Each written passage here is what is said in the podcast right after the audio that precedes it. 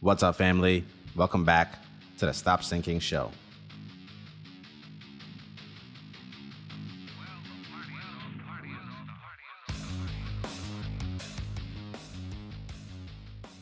Let me ask you something. What's your relationship with control? Do you consider yourself a control freak or somewhere at least on the spectrum of asserting more control on things in your life? Or are you a laid back, take things as they come type of person? Okay, here's the harsh truth, especially for those who think that they are not control hungry. The truth is, everything you do in your life is to assert control. It's to exert power over a situation that you are in, to have it in your grasp. And power, simply defined, is a degree of control over your future events.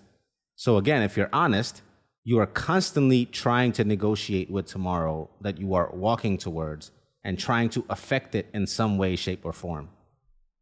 And even if you still disagree and retreat to a meditative monk state and feel free from all the desires of the world, let me again tell you some harsh truth. Even that is a tactic to exert control.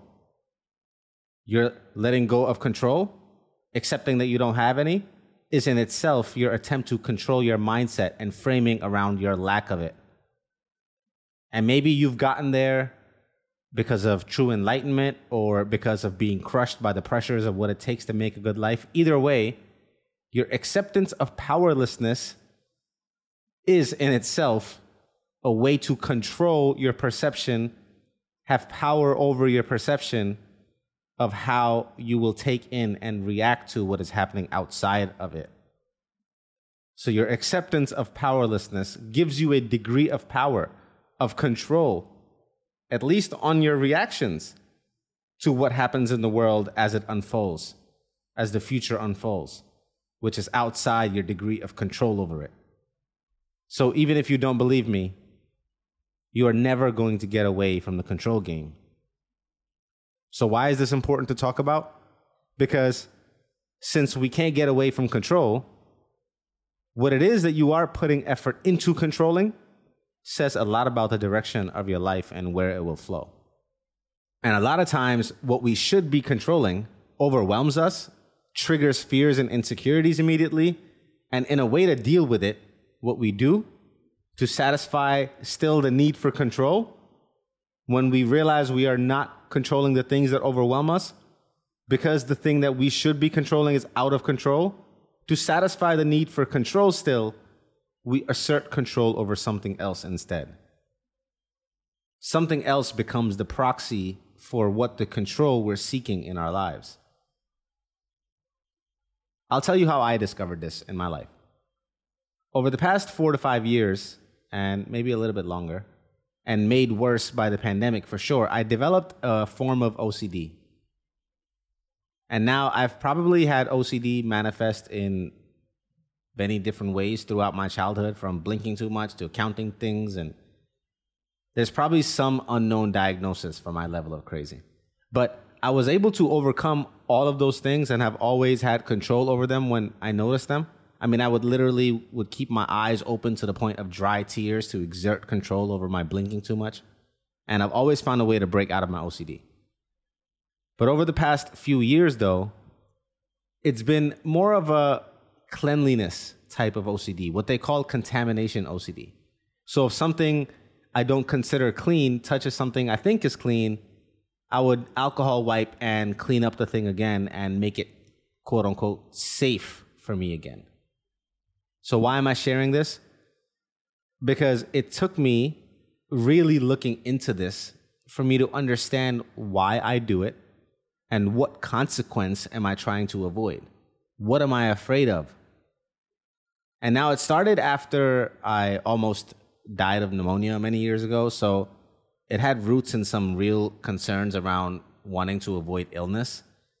But over time, the reasons for OCD this contamination OCD got further and further away from the avoidance of disease, even though that part of it did resurface during the pandemic and was validated.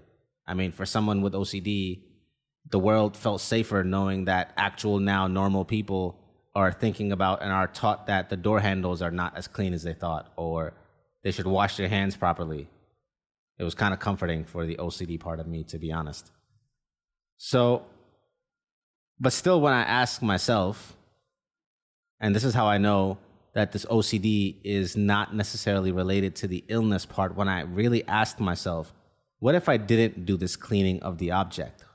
What would happen? What would be the worst thing that would happen? And the answer that came back from inside of me never really boiled down to fear of being sick. It was much deeper than that. And when I traced back my cleanliness OCD and when it started, it was around the time when I moved into a basement in Queens forcefully. And prior to that, I was living on a floor that I had just newly renovated, which I considered clean. And the niceness of it itself, and just being surrounded by all the things that I had built and renovated, made me feel like I was doing something right in my life. And all those things never triggered any OCD in me. I don't remember having it. But when I found my life living in this basement, in an apartment that was too small and uncomfortable, much of which I took little pride in. So now I'm not feeling that I'm doing something right in my life and left all this cleanliness of this apartment that I took very little pride in and was uncomfortable and small. I left the cleanliness of it up to my girl. And the more and more it was out of my hands, the more and more I found my OCD to get worse. Which, connecting to my original point, the more I felt out of control in my environment, the more my environment felt limiting to me, literally like an underground apartment would, the more I found my OCD worsen. Which, in reflection, I realized was a proxy for me to exert control in some small physical aspect of my life, at least something on the upkeep of some small physical things when my life was out of control. That maybe it would offset the dread and fool me from the lack of control that I have over every other aspect of my life. And the less good I felt I was doing in my life, the more I found my OCD worsen. And not surprisingly, it became most noticeable when, you know, the natural pendulum of life swings you back to the other side and you don't feel as bad about your life, where I am operating with purpose and feel better about my life. And now immediately a relief is felt on the OCD front. And that's when it became most noticeable. This relationship between control and OCD. And all of a sudden, I don't care if something is dirty and touches something clean. As long as it has a general level of cleanliness, I'm not alcohol wiping things like crazy anymore. So, what is OCD for me manifests itself in several other ways in several other people. The point is to ask yourself what your proxy is and what is it hiding or not seeing the need being met of and sweeping it under the rug. Where do you feel powerless in your life? And how else are you exerting that power to mask it? You may resort to retail therapy when you are depressed. You may eat your feelings away or starve them away. You may work them away. You may drink, smoke, or use them away in some other way. You might even do other low level tasks that make you feel productive as a form of indulgence to offset this lack of control. You may reorganize your room a thousand times, your file folders, your email inbox, constantly update your calendar in more productive ways. You may hold on to things, items. You may treat things very nicely more than you treat people because you can control an inanimate object. You may do the exact opposite and define yourself as someone who needs nothing.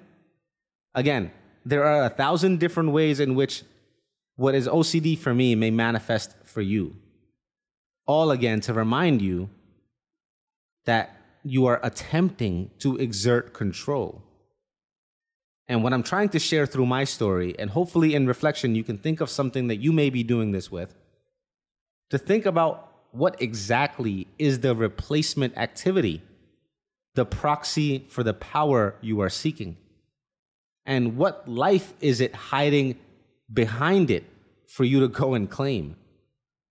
Because in all your attempts to seek control by substituting it, you are leaking that productive energy on what instead could be getting controlled on what really does matter to you.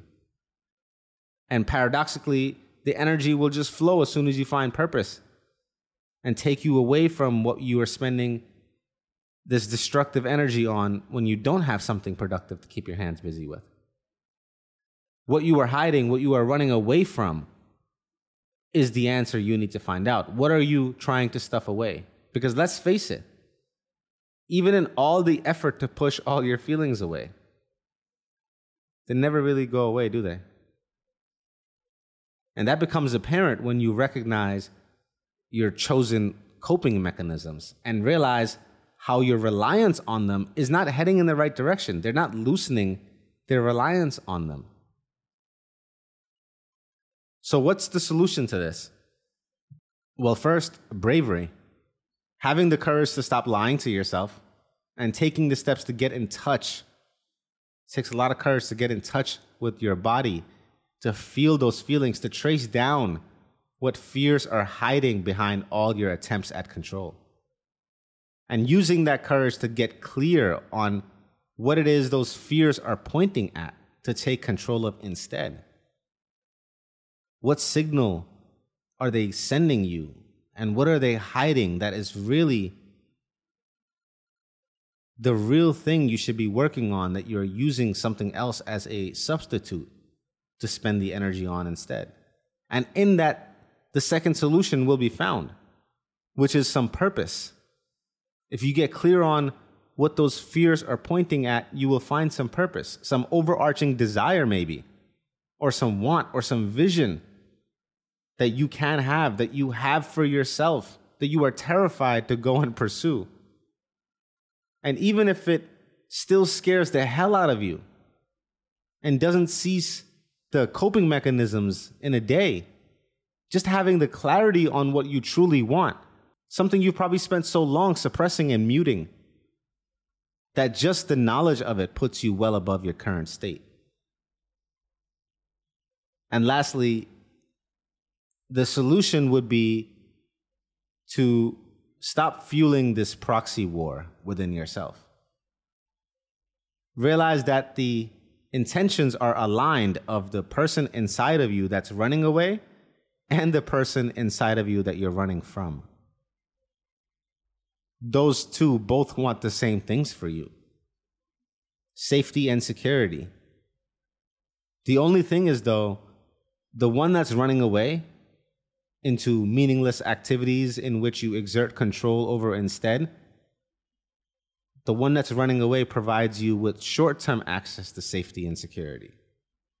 It fools you for the temporary time being that all is okay as you lose yourself in a meaningless activity, and it calms your nerves for the immediate term. But the one and the one you're running from, which again also has aligned intentions of safety and security also wants to provide you with security, the one you're running from represents the one that wants all for you, that has more to give you. And this one provides you with much more longer lasting stability and security and safety. But the compromise that it comes with is that the time building up to this longer term stability, you may encounter in the short term periods and seasons of uncertainty and doubt and instability. And that's what you're running away from. So, to stop fueling this proxy war would be to recognize that both of the ones inside of you want the same thing for you. So, it's really up to you short term ease, that is to escape from a never ending war, or a few thorough years of battle in trade for everlasting peace and prosperity. And my thinking is if you're going to war anyway, Make sure you're on the right side. I love you, family. Please share the show if you think it would be helpful to someone else. Love you always. Stay true.